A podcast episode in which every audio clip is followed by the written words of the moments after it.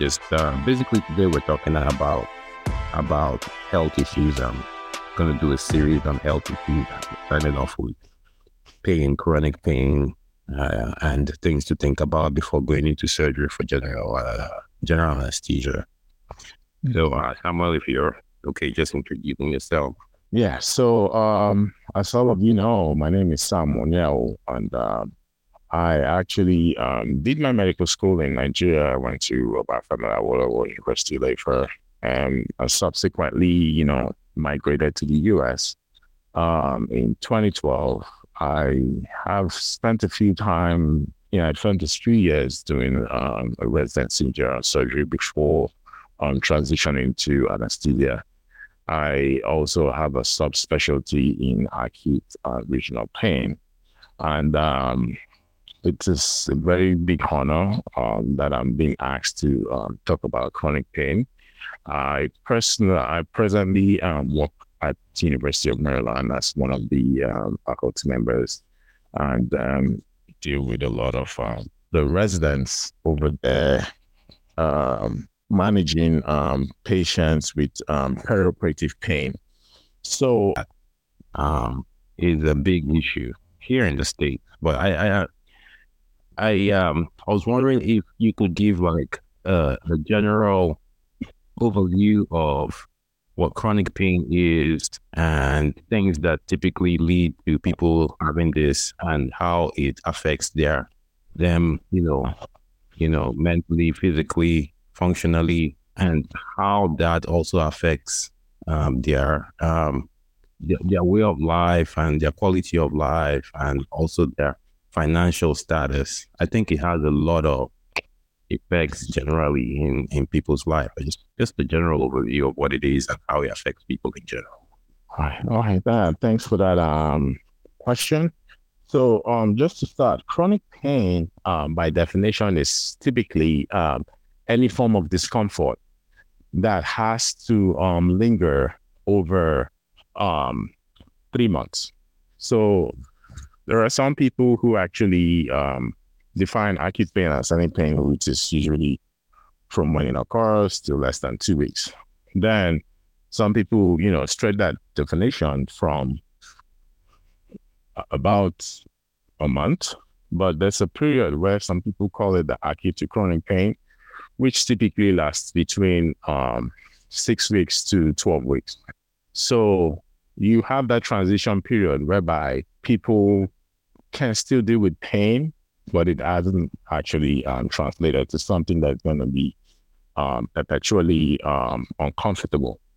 So chronic pain, you know, in all intents and purposes, is usually pain that actually uh, lingers um, after three months from the primary injury. There are multiple reasons why um, this is the case. There are chronic pain um, that do emanate from post-surgery.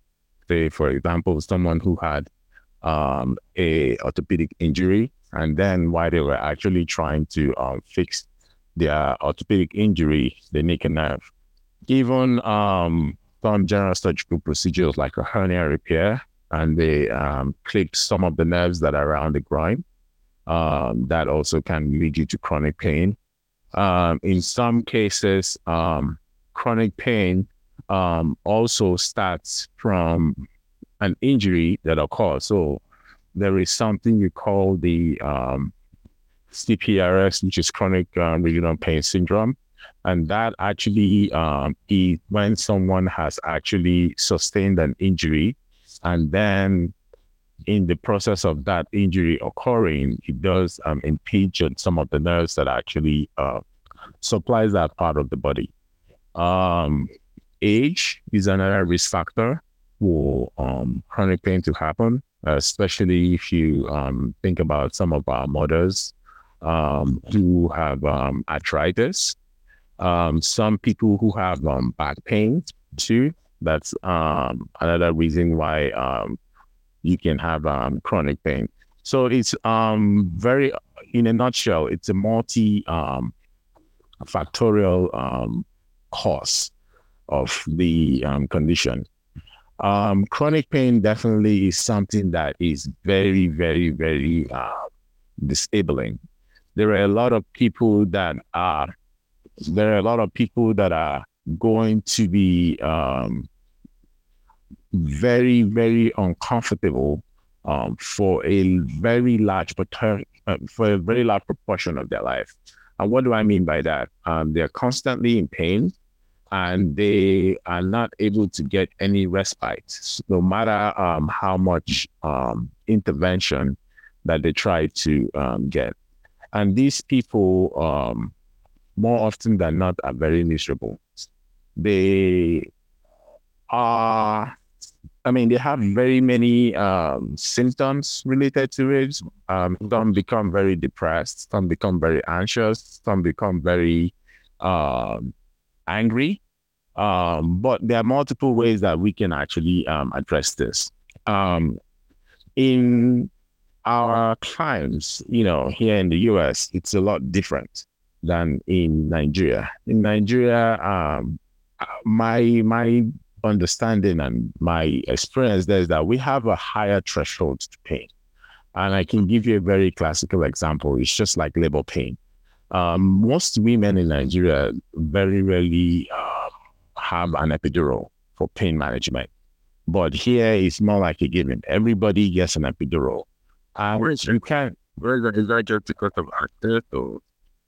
Yes. So one of it is access. Two is also orientation and three is uh, the outcomes that come out from it. So I remember um, when I was uh, a medical student, it used to be so funny that whenever you see any woman who is in labor and yell it and refusing any male doctor, she hasn't really gotten into um, labor pain yet.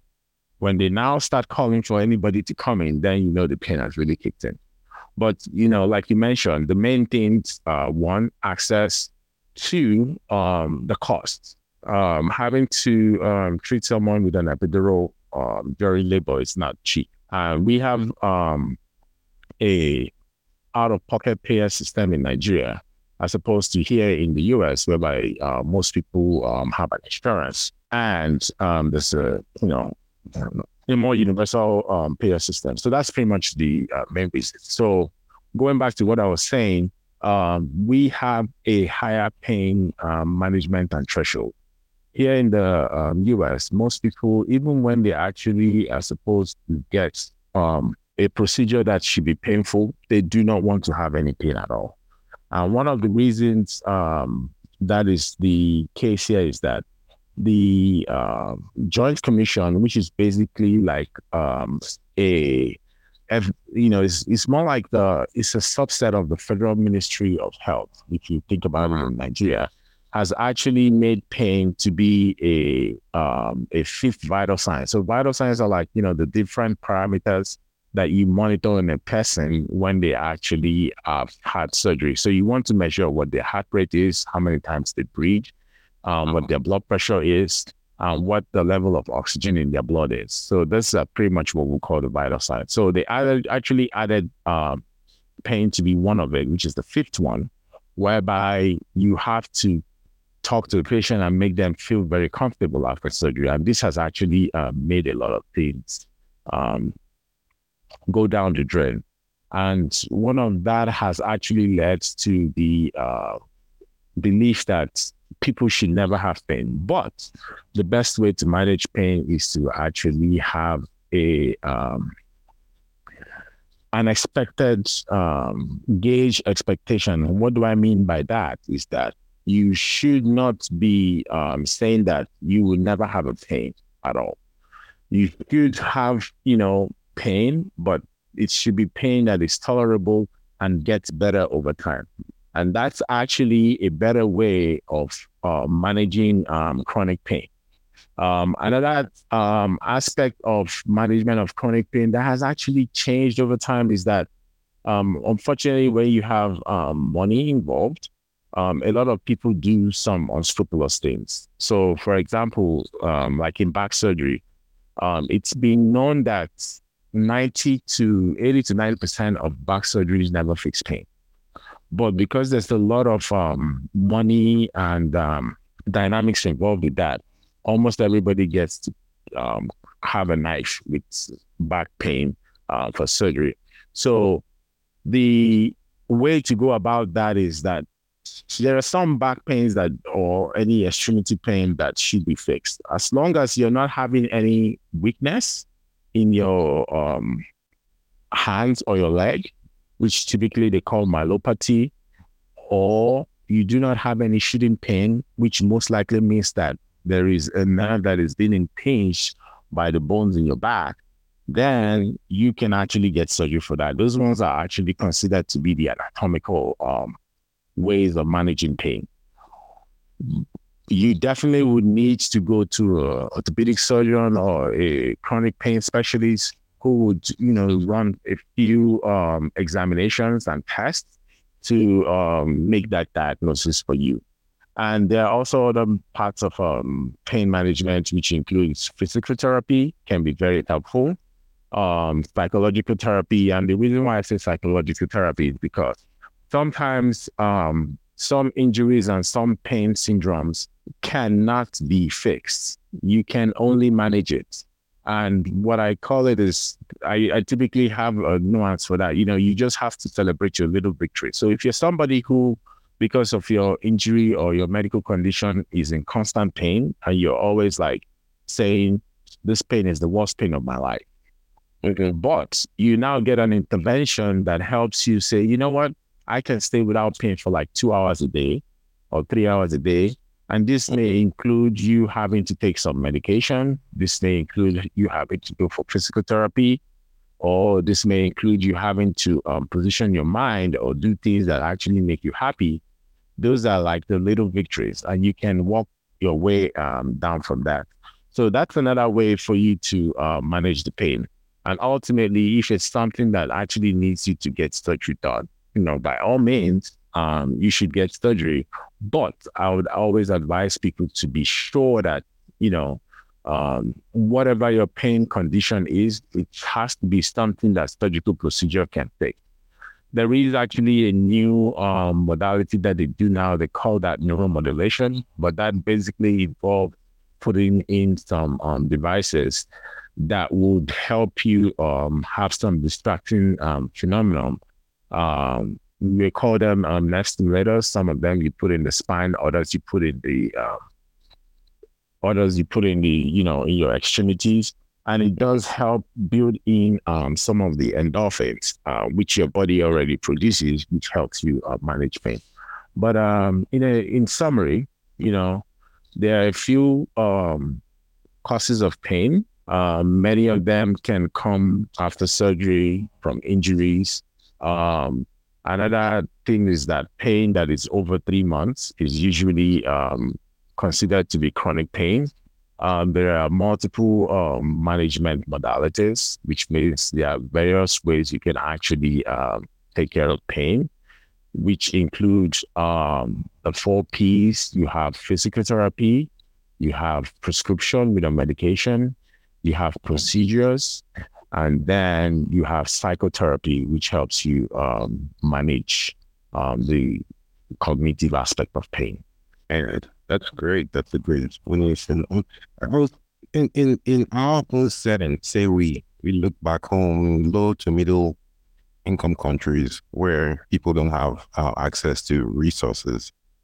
I think the one thing that people will want to know is what kind of pain should I be really worried about? And if if I'm worried about that kind of pain, what what expectations should I have when I go to see a physician? Um, what test would you want them to run? Say I have chest pain or I have back pain that's not going away and has all these other symptoms that some stuff we call red flag sim- symptoms. What, what what are those things that people should worry about and how do they access care? for that? What yeah. Should they, what should they ask for when they access care? So, um, personally, an acute pain is what is most um, worrisome. Pain that just starts out of the blue. You know, definitely you want to go and um, check that out. You know, chest pain definitely it's not like uh, you know as long as you didn't have any um, injury to your chest, like someone punched you or you just um, went through a road traffic accident and you hit your chest on the uh, the steering wheel or your dashboard, um, those kind of pain, you know, obviously you should go to the hospital because, you know, you may have like a little bruise on your heart or your lung. Um, definitely that you need to go and have it checked.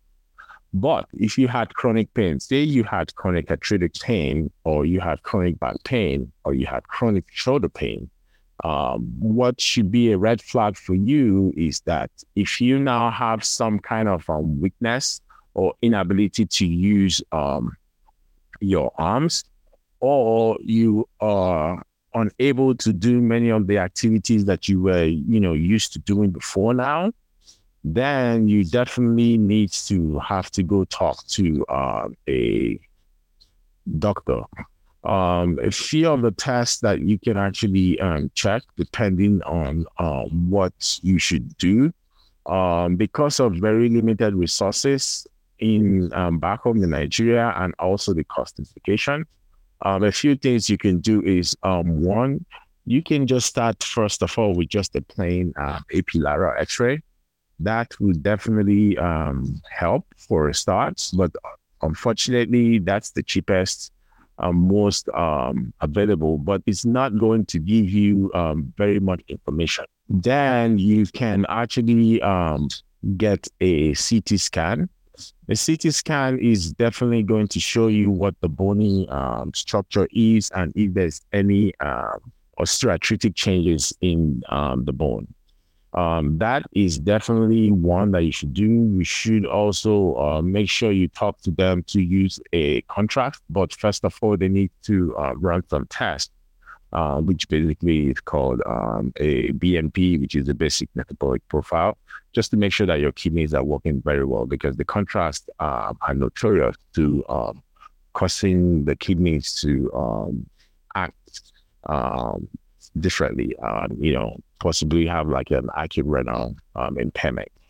then, if that after you have done a CT and it still doesn't give all the information that is needed. Um, the last one is the MRI, and the MRI would now show you what the soft tissues are, and basically what you know if there's any more um, fine detail for uh, nerve impairment. Um, like you said, you know there are some red flags, but again there are also some red herrings. So sometimes um, chronic pain also could come from metastatic disease. So you need to do what you call the C-reactive protein, um, just to make sure there is no inflammatory uh, uh, mediators out there. And also, um, sometimes they might tell you to do a full bone scan just to make sure there are no um, osteolytic lesions or osteoblastic lesions. Uh, we're getting to that stage whereby a few of us, you know, I mean, it's not it's not uncommon, but just the you know very handful um, of folks that get into that stage whereby, you know, prostate cancer is, you know, rearing its head. And if you guys remember, um, Chadwick, Boss Chadwick died of colon cancer. He had his diagnosis when he was like 39 and, um, you know, he passed in, at 43. Um, so these are a few cancers, you know, uh, for the women, you have um, the ovarian cancer and also um, you can also have the uterine cancer. So those are a few um, cancers that actually do spread notoriously to the uh, bone. Um, a very, very, very unusual cancer. Rather, it actually spreads is if you have um, a renal, uh, um, sorry, a hepatic impairment, which is if your um, uh, if your liver has um, cancer, um, then that also, you know, can spread to the um, bone. But again, the liver, the liver is also another um, organ that, you know, cancers oftentimes um, find as a safe haven. Mm-hmm. Mm-hmm. And just, just to chime in here too, just for women also, breast cancer is also notorious for going to the spine.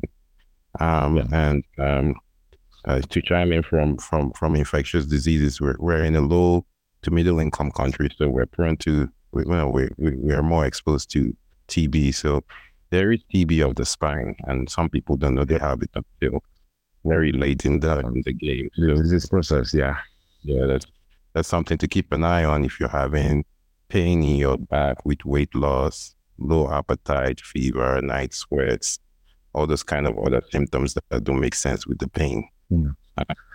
But I think, and to add to what um, to add to what um, Chuka has said, um, one of the good things about uh, well, I wouldn't say it's a good thing. One of the things about TB is that it's very unlikely that people of our age will come down to it because we're young and healthy, and it's also um, people who are severely malnourished and people who are incarcerated. So, in a nutshell, you have to be severely immunocompromised for all of these to, you know, raise head. You don't typically see it in, you know, immunocompetent young people. Yeah, it's yeah, it's more typical in older people. Um, yeah, but I think some people don't recognize it until very late in the game. Yeah, and absolutely. Uh, and there, those are things that. Uh, but um, the the the I think the issue for most people is all is, is um is early diagnosis of these things that are are are life threatening, and um you know you know the modalities to to help them diagnose it. And you you you brought up a few things that we can we can use in low to middle income countries. Um, is there anything you want to add to that? Because I think the challenge for most people is okay, I have back pain, I have chronic pain. Number one, what do I how do I know what's going on? We get an x-ray, we get a CT scan.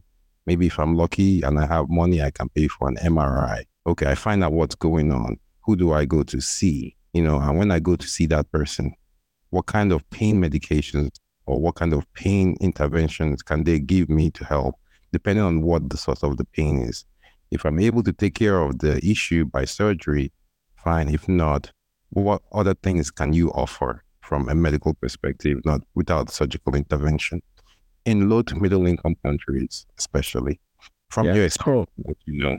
So, from my experience, what I know in low to middle income countries, uh, one of the good things that we have is psychotherapy. So, we have a very communal um, system whereby you know you have family members, you have friends, and um, you know coworkers that you can always talk to. It's not something that is very, very prevalent um, here in um, the US and other Western places. I mean, people literally pay um, to have um, therapy about things they can actually talk to. Um, I hate to add this part, not that I'm, you know, not religious, but um, the pastors are also people who can help in this aspect um, just from the counseling aspect. Not that they will pray for you and everything goes away. That doesn't happen. but you know, they can counsel you. They can you know give you some words of encouragement. You know that definitely uh, does help. Um, most times, um, the Panadol that we take, which is basically um, you know acetaminophen, it's a very very good drug. Um, but we just have to be careful because a lot of people abuse it and, you know, ultimately can actually affect your kidneys. Um, ibuprofen is, you know, one.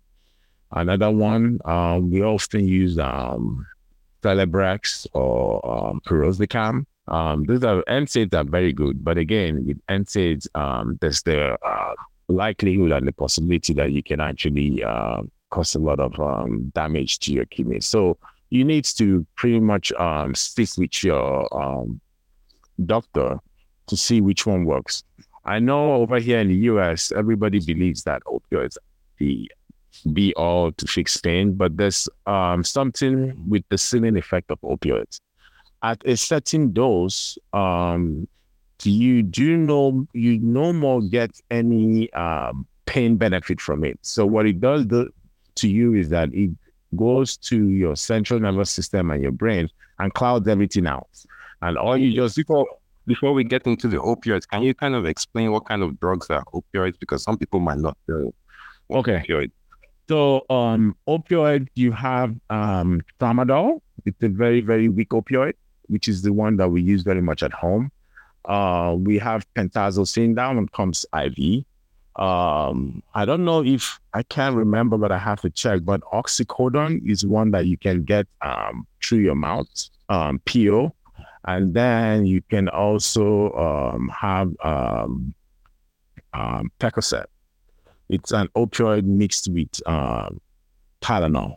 So those are the few um, opioid medications that you have, and uh, have actually uh, heard a few of my um, relatives, you know, go get that um, procured in the pharmacies. The downside is that my uncle sent me a picture of one that he got, Co-Codamol.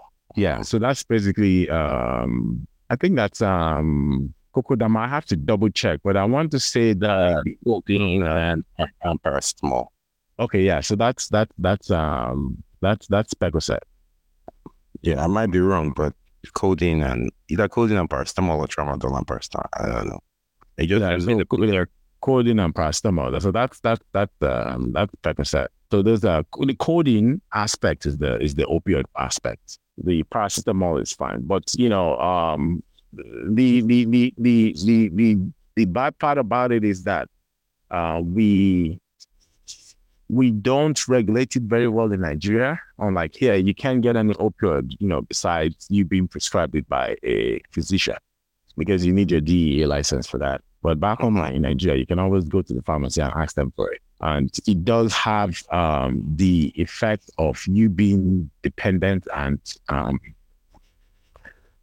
get tolerance to it. And what I mean by tolerant to it is that you start requiring higher and higher dose for you to be able to get the same effect that you were getting in the past. So, um, summarily, what you need to do if your pain is getting worse and you're not getting good um, relief, you need to go back to your doctor and find out, you know, if anything has changed um, from the prior uh, diagnosis that you had and that way they can help you, you know, address it. Uh, rather than you just on your own escalating your doses, which may ultimately, you know, lead you to a lot of um, complication down the road. Yeah, yeah, and also maybe not necessarily chronic illness or chronic or current illness leading to pain. Osteoarthritis more commonly with our older uh, individuals at home, but younger folks might have experienced trauma, um, like you mentioned. And I, I, don't have the statistics right in front of me, but I won't be surprised if trauma is one of the leading causes of chronic pain in Nigeria or in low, low to middle income countries.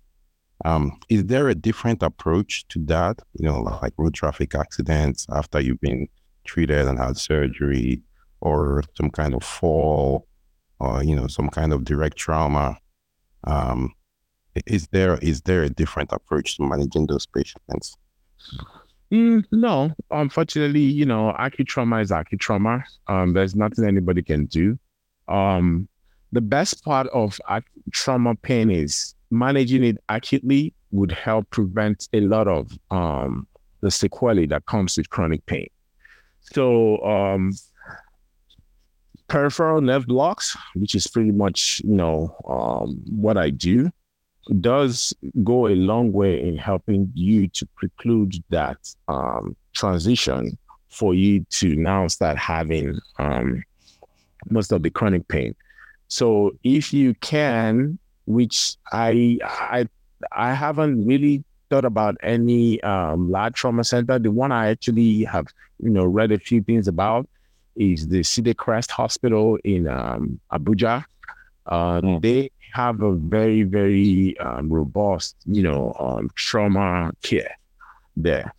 But um, the anesthesiologist that I did talk to a few times, um, I was impressed with because of um, the modalities that they have. But again, that place is going to cost an arm and a leg on average, you know, Nigeria. So I, I wouldn't want to use that as a yardstick for, you know, the, you know, regular person. But um, for intent and purpose for this, you know, podcast, uh, what you can do, you know, if someone has a rib fracture, you can do an epidural to help with that. You can do some nerve blocks around the um, chest wall that can help with that. If you have a limb injury, you can do a nerve block to help block, you know, the pain receptors. And the whole idea is this, you know, if you are able to block the um, receptors and the sensation that you know transmits pain from that injured extremity to your brain, you do not sensitize your brain about that pain. And ultimately, once all of that um, acute injury process, you know, does resolve, which most times in trauma, you know, it takes about one to two weeks for everything to quieten. If it's due, if it's due to surgery, it's about 72 to um, 96 hours. If you can quieten those pain receptors to go to your brain, you are able to manage um, most of that um, pain um, that would occur in the future. But um, in a in in all intent and purposes, um, acute pain management for trauma is what you need for you to prevent yourself from having chronic pain, which we are not there yet, you know, with our um, trauma care in Nigeria. At least, I mean, I, I, don't know. I mean, you know, the folks that are still practicing in Nigeria can um, correct me if I'm wrong, but I haven't um, seen a very robust um, trauma care management as it relates to um, acute pain in Nigeria. Yeah, which is, which is kind of unfortunate. Um, yeah, and um, I don't know if if there are there's access in other countries around Nigeria like Ghana and and and and, and um, I don't know what other countries will be far ahead in that area. Um, but most people live with this pain for a lot of their life, and it, re- it reduces their quality of care uh, quality of life. I'm sorry. Quality of life. Yeah. Yeah. The, the, yeah. The, the, the quality of life of someone with chronic pain is abysmal. Yeah. To say the least. Yeah. I don't know if we have access to, you know, pain uh, pain medications that help with nerve pain in Nigeria. Uh, what what kind of medications would people be looking at for that? Yeah, so we do we do have um some of um the um, pain medication. So we're very uh, we're very big on uh, ointment, topical ointment um, that has a um, menthol. Um, then um, the I don't know the English name of Ori, but that also does help a lot.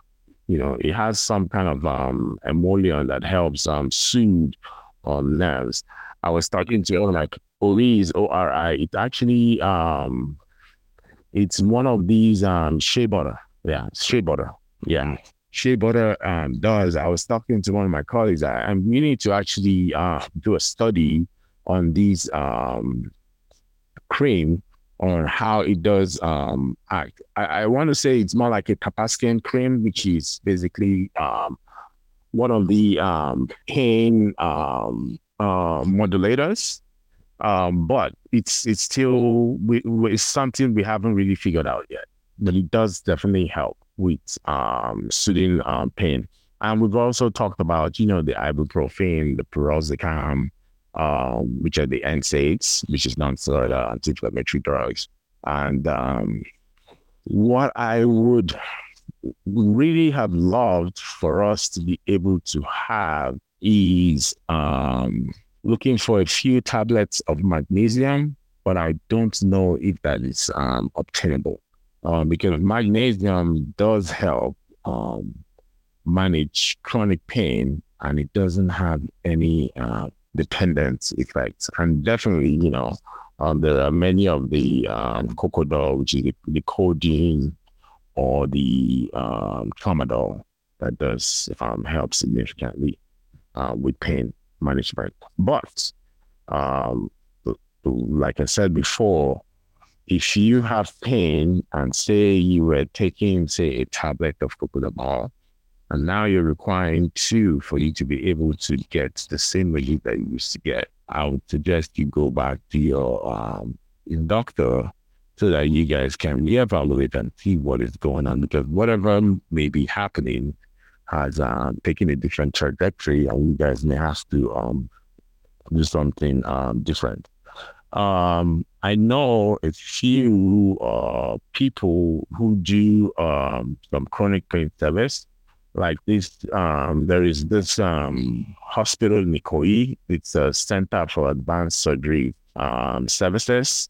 Um, they have a chronic pain doctor that comes in there. Actually, it's one of my cousins that actually uh, comes there um, to do cases. So he actually stacks his patients uh, over a three month period and they come do procedures and all of the procedures that you get, you know, if you're here in the US. And they, you know, rotate himself and a few other um, folks um, just come in a two months or three month um, basis to uh, see people. I know about um, that clinic for management of chronic pain, but you know their um, services are you know pretty much on the high side. Um, for an average procedure, they might charge you for almost six hundred to seven hundred dollars, um, which you may need to um, go back after three to four months to um, get a you know follow up or another procedure done um, for that. But I don't think he has started placing any of all those neuromodulators yet because those are a lot more expensive. But like say if you want if you want like a nerve injection or a steroid injection, you know, he can always do that. They do it on the uh, fluoroscopy, which is basically an X-ray that you can shoot um, in real time for you to be able to see what's happening. Yeah, that's uh, several hundred dollars. Wow, that's, uh, that's not cheap. Even folks here who, who seek insurance to have a to have a small copay with a seven hundred dollar procedure. And thought myself, folks in Nigeria with the way things are right now. Um, and um, yeah, I, I think uh, another group of people that I think might be important for them to know, especially for for us and maybe our parents are, are diabetics that have um, uh, neuropathy. Uh, neuropathy meaning this burning, continuous pain in the, in the extremities. It's kind of like in the finger, finger glove uh, pattern and socks um, stocking pattern. So it's from the feet up to the mid leg or mid shin. And some people they have it in their hand like a glove pattern. So like how you wear a glove. Um, so those that kind of pain. Um, here in, in the US, we have things that we can try like gabapentin, Lyrica. I don't know if, yeah. if we have access to those kind of things in Nigeria, and if there are other modalities like interventions that can help with that. Yeah. So um, it's good you actually mentioned that because that actually, uh, I mean, I skipped all of that. Yeah, so definitely peripheral um, neuropathy is the pain. You know, it's the shooting pain-like pain. Um, very very common with um, diabetics. You also have it in some people who have, um, you know, trauma pain post amputation. And like you rightly mentioned, gabapentin is something that is going that is very very useful in managing those kind of pain. Um, then there's another medication we have called pregabalin, but it takes about two to three weeks for it to work. Um, another medication that they use is um, some medication that they use for depression, which is the um, serotonin norepinephrine reuptake inhibitors like um, Cymbalta. Those ones um, are very, very useful um, for peripheral neuropathy um, ultimately. So um, you take about 30 milligrams of that. That I know is in Nigeria. Um, not just the serotonin, selective serotonin reuptake inhibitor. People usually confuse that, um, like the uh, paroxetine, uh, Paxil. But Cymbalta, it has to be the either Cymbalta, which is duloxetine, or um, or Mio, but they have to be, you know, blocking um, the serotonin and nor, uh, norepinephrine because it does help in the whole cascade of uh, how you perceive pain and improve your mood. So it's the chemical um, psychotherapy ultimately. Uh, it's how they actually um, perform the action. You also have some muscle relaxants, you know, like tizanidine and uh, and uh, metoprolol. Uh, I'm pretty sure we have those two in Nigeria, whereby they help um, quieting most of the muscles that um, may be pulling down on the um, bones and the tissues that will be giving um, one pretty much um, discomfort. Those also are there. And uh, most of all these medications are, are available in Nigeria. The only issue is, you know, um, costs and um, having to get one that is really, I wouldn't say um, authentic because some of them are actually, um, I, I wouldn't, I wouldn't say, I don't want to use the word fabricated, but the active ingredients are not as um, genuine or in the right quantity as they should be which you know it's been working in the past, but um, these medications definitely does help um, with pain management. Mm, okay. And coming back to one point that you made um, about um, you know people in low to middle income country, specifically Nigeria and countries around in, in Africa having a higher threshold to to to pain.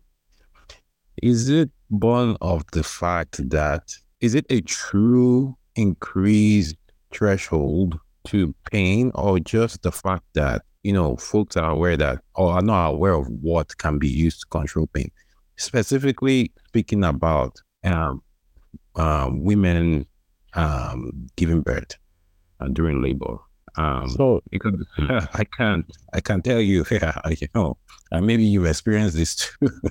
you know, uh, you know, if you are in the room um, with your wife at the time of delivery, you you can you you you know you you you see what the person is experiencing, and if if they don't have access to uh, something that can help them for pain, um, is that saying that it's because they have a higher threshold? Is that kind of like is that true or or, or a pseudo belief that we have?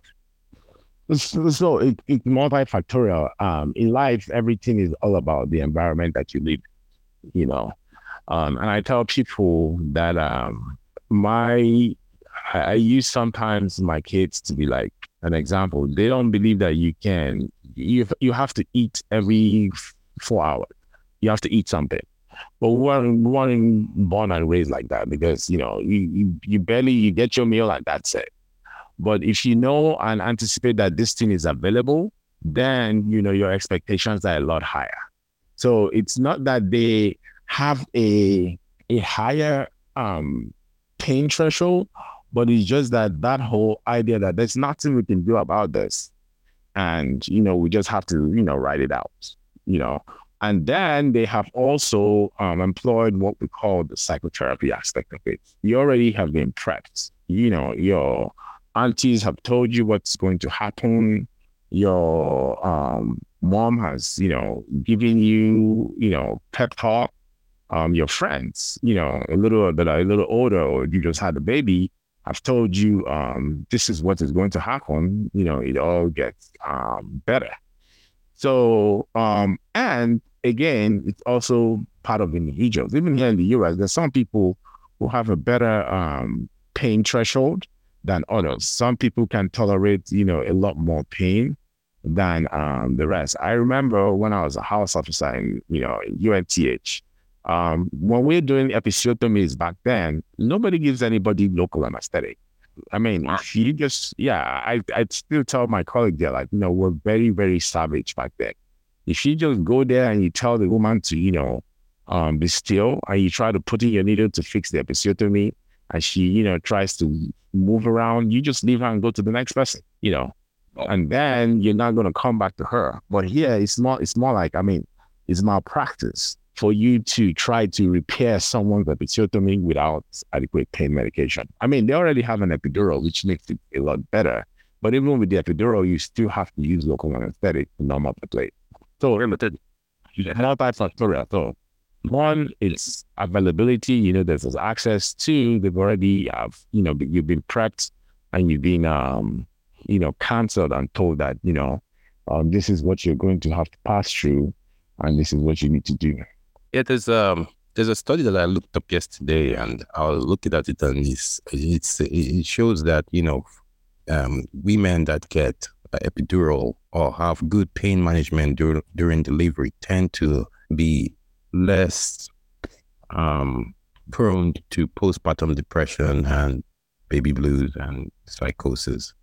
Um, but given that you know you can only work with what you have, um, I think it's it's something to have in mind for you know for those supporting them and and the men around the house to, to take into consideration that there is a chance that, you know, even though, you know, people are mostly prepared for this, knowing that this is the situation and that they are at higher risk of something that we do not see physically, which is postpartum depression and psychosis and blues. Yeah, but again, when you, I'm sure that study was done over here, um, which because they don't. One of the one of the downsides of here is that you know people don't have um, good um, support network. You know, back home in Nigeria, when a woman is pregnant, you expect that at least you know, your mother is there or, you know, your mother-in-law is coming or your sister-in-law is coming. So there's a lot of people, you know, you have a lot of help, you know, um, trying to manage, yeah, trying to manage all of that. So it's not going to be uncommon that um, you would have, you know, better endorphins, which is, which are some of those hormones that helps you make you feel good and happy. It's only you and you, you know, yeah. I mean, the pain is the pain is not the pain is definitely um, uncomfortable. You make a good point there that you know after after delivery you have a whole host of people that are around to help you with with everything.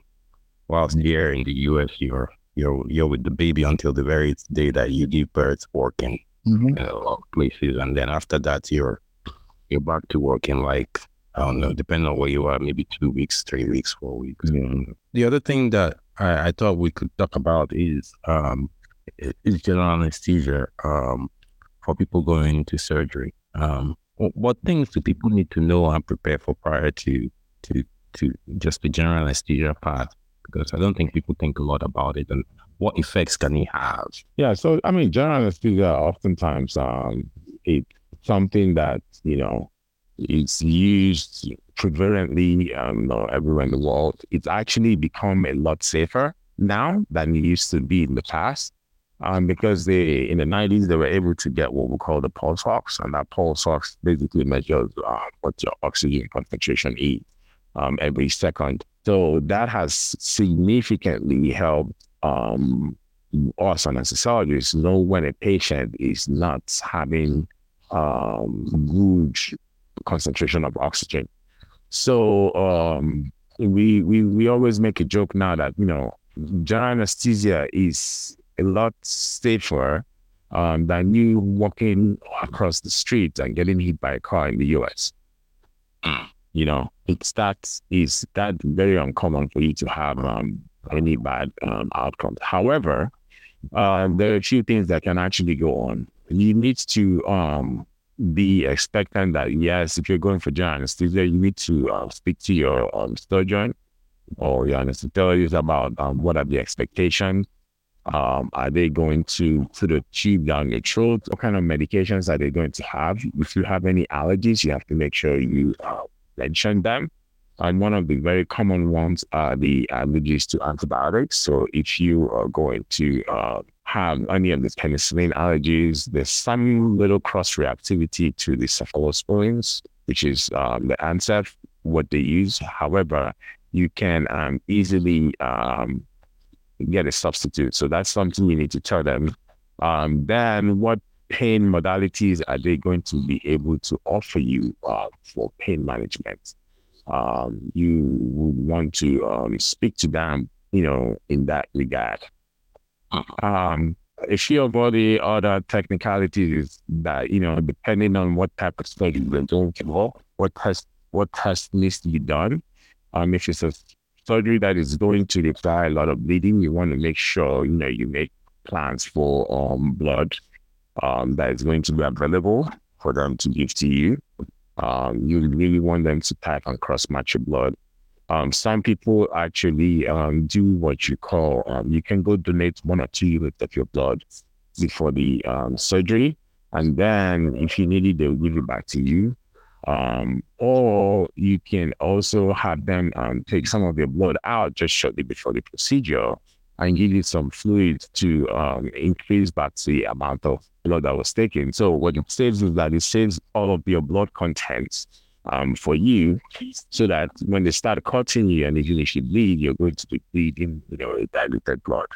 Um, for, you know, most um, procedures, I mean, for folks who are about our age, you just need maybe, you know, at best a EKG um, just to make sure you have some good heart rhythm. But if you don't have high blood pressure, if you don't have diabetes, and if you don't have any um, coronary artery disease, basically means that um, a few of the to your heart are clogged up and you're not um, one who has to um, be panting when you lift, walk a flight of stairs. But many of us still have that because we're very much deconditioned. We don't exercise or we're overweight. Um, that's, you know, one of the biggest issues. Um, but besides that, um, we don't need a lot of um, workup.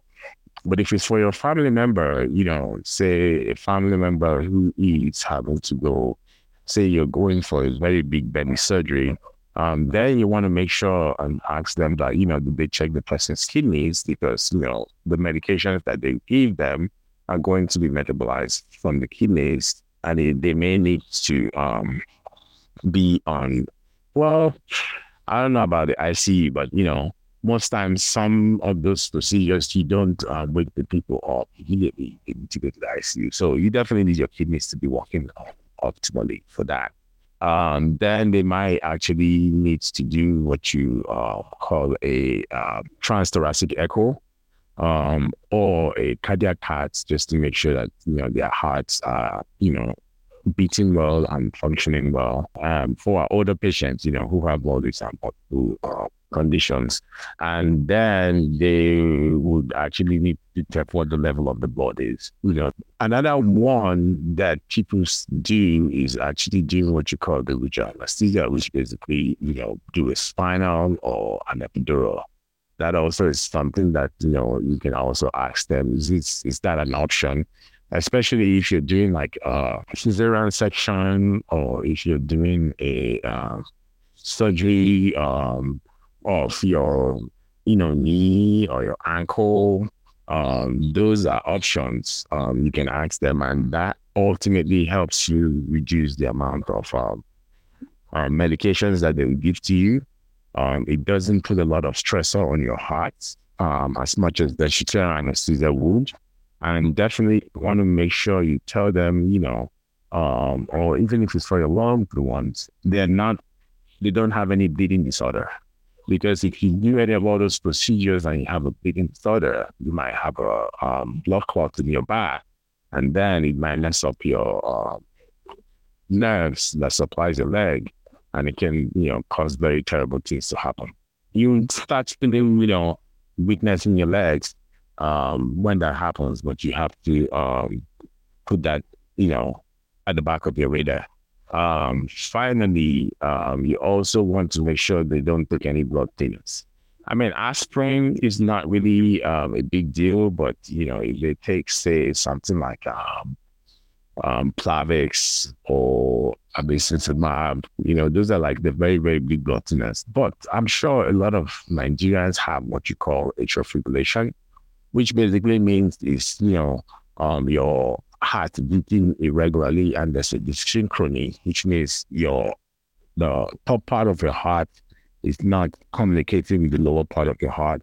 And that way they get this irregular um, heartbeat, which would make them be at a high risk of forming a clot. So people like that, they give them, you know, some of these blood thinners. Um, those are just the very few things that I can, you know, talk about out of my head, but there are a lot of other, you know, specifics that are out there um, that we can discuss. Um, but it's oftentimes um, always, at least in summary, find out what procedure you're going to get done, what part of the body are they going to be cutting, and what are the modalities that they actually are going to uh, using to help keep you comfortable. And um, finally, um, what would your recovery um, be because some surgeries you can recover under um, two days, some other two weeks, some, you know, you may need some physical therapy to help you with all of that. So it's um very um, long and protracted uh, and can be very, very uh, unpredictable, but you just take things uh, as they come. Yeah. And and for folks that might not know, if if they start having post-operative nausea and vomiting, is there something they can ask the doctor to give them? Oh yes, they actually um, some people have a very high risk factor for that. So usually um, women, um, some people who have motion sickness.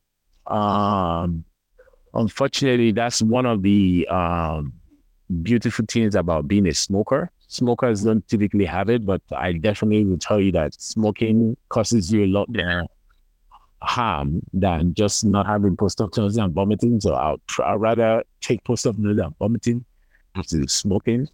Um, but they ever it's a standard. They always give you um, anti-nausea medication, which is Zofran. But there are a few other things. They can give you some metoclopramide, which helps with um, improving the um, way that your body or your um, GI tract actually goes, uh, the motility of it. Um, there's also um, you could use some um, uh, some of the antihistamine, like uh, so. There are many many medications that can, they can use. But yes, it's something you would want to um, let your anesthesiologist know that you have a risk factor for that. And there are a few things that you know they'll do in the operating room. Sometimes they'll you they'll give you less opioid, which is some of all the, the fentanyl and the uh, hydromorphone or morphine that they use, they, they can reduce that and give you uh, more some other pain medication. And sometimes they can actually also run some background uh, propofol, which is basically a medication that puts you to sleep. I mean, was the medication that uh, Michael Jackson was uh, abusing before he died. So if you ever have to use propofol, just make sure that you have uh, you have abilities for them to put a tube in your throat because if not, if you stop breathing, you know, your your head, your your oxygen level is gonna go low and your brain is just gonna get fried. Yeah, for these people, chronic pain, people with chronic pain, management of preoperative pain and uh, post-operative complications. We we presume they do much without with handling pain. What kind of things can we do to, you know, facilitate um, you know, them not having to go through such pain during labor? Yeah. I think um, that question is one that is going to be um, handled in multiple ways. And I say that because I've come to realize that healthcare is not cheap, unfortunately. Um, for you to really get good healthcare, you really need um, financial involvement. And unfortunately, that financial involvement doesn't always have to come from the government. Um, you just need an enabling environment. So the first thing I think you need to do, I think before I left Nigeria, there were a few um, HMOs that were creeping up there. Uh-huh. Even here in the US, you know, insurance companies are very terrible. Terrible in the sense that they're in it for profits. They're not in it to make the lives of individuals better. So what can be done is if we can um, build a good um, healthcare payer system, and that would include having, you know, private insurances and also um, government insurances. Some government insurances um, oftentimes have to do with, you know, um, how much you're being tasked and how much funding that can be done for that. So first of all, we need, you know, a way to make payment for that. That is the very first thing. Then number two is we need to um, consolidate on what we're good at. We're very good at you know psychotherapy and uh, encouraging our ourselves. So we can actually um, leverage on that and um, have good um, communal and peer um, support. Um, but again, we also, I would rather say, we should also uh, manage expectations. So do not ever, ever um, let anybody know who has pain that, oh, I am going to take away your pain 100%. Anytime I tell my residents, anytime you say that, you're lying to because you're, you're telling them what you cannot do. So you just need to uh, manage expectations. All you can tell them is that, you know, I can do something that can make your pain better but um, these are a few options that we can go with. Then for the um, acute and perioperative pain aspect, um, the whole paradigm shift is actually moving into multimodal analgesia. And the multimodal analgesia, I give them an illustration like this. If there were five of us trying to move a truck, it's going to be less likely for any of us to feel the brunt than if we only left it for one person to do the job. And that is the whole idea of multimodal um, pain management. So when you have different classes of medication that can help um, alleviate pain, and they work in different, you know, receptors. So you have the NSAID. The NSAID is actually uh, anti-inflammatory. They actually reduce the inflammatory process that goes on You have the peripheral nerve block that reduces the communication of the pain from where the injury is and takes it to the brain. You have your alpha 2 agonist, which is um, your Precedex, that's going to reduce um, how the um, spine um, interprets the pain, and also some of it has to do in the brain um, with the modulation. You have your opioids, which is the you know the fentanyl, the hydromorphone, which is more long acting, or the morphine or the codeine.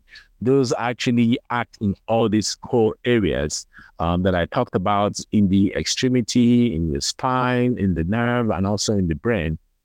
Mm-hmm. And then you have the NMDA receptors, which also acts in the spine and the brain. So we're using all this multimodal um, effect.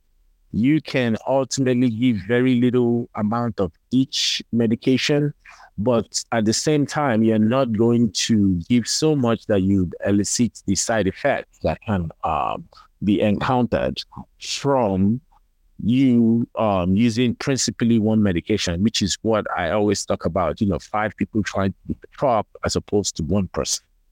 Then finally, for the chronic aspect uh, um, part of it, chronic aspect, chronic pain is a multi um, modality and a multi um, disciplinary approach. Um, as summarized earlier, is always the four P's. You have to do the physical therapy. They have a role to play. You have to do the psychotherapy. They have a role to play. You have to do the um, prescription, which is the medications. Oftentimes, you have the gabapentinoids, the um, serotonin non-reuptake inhibitor like Cymbalta, and um, you also have the NSAIDs, which you can also kind of take at home. And then you now have the procedures, and the procedures can you know, can vary from having, you know, uh, people who have surgical expertise or people who can actually do, um, you know, um, epidural steroid injections, or people who can do neuromodulations to the back, uh, people who can actually put um, some of the nerve stimulators in the peripheral nerve. So those are uh, multiple um, ways to address that part. But ultimately, I think the first thing we need to do is to figure out the way to have a good um, payer system that can actually um, help for us to be able to um, provide these services. And then from there, you can now start talking about, you know, um, building um, facility because there, there are facilities back home in Nigeria that can provide some of all the services. But the biggest issue is being able to pay and how accessible are they to you. So once that is being addressed, a lot of other things will take, you know, a ripple effect and it will just be um, very, very seamless. Yes. Hopefully we get good on the Yeah. Yeah.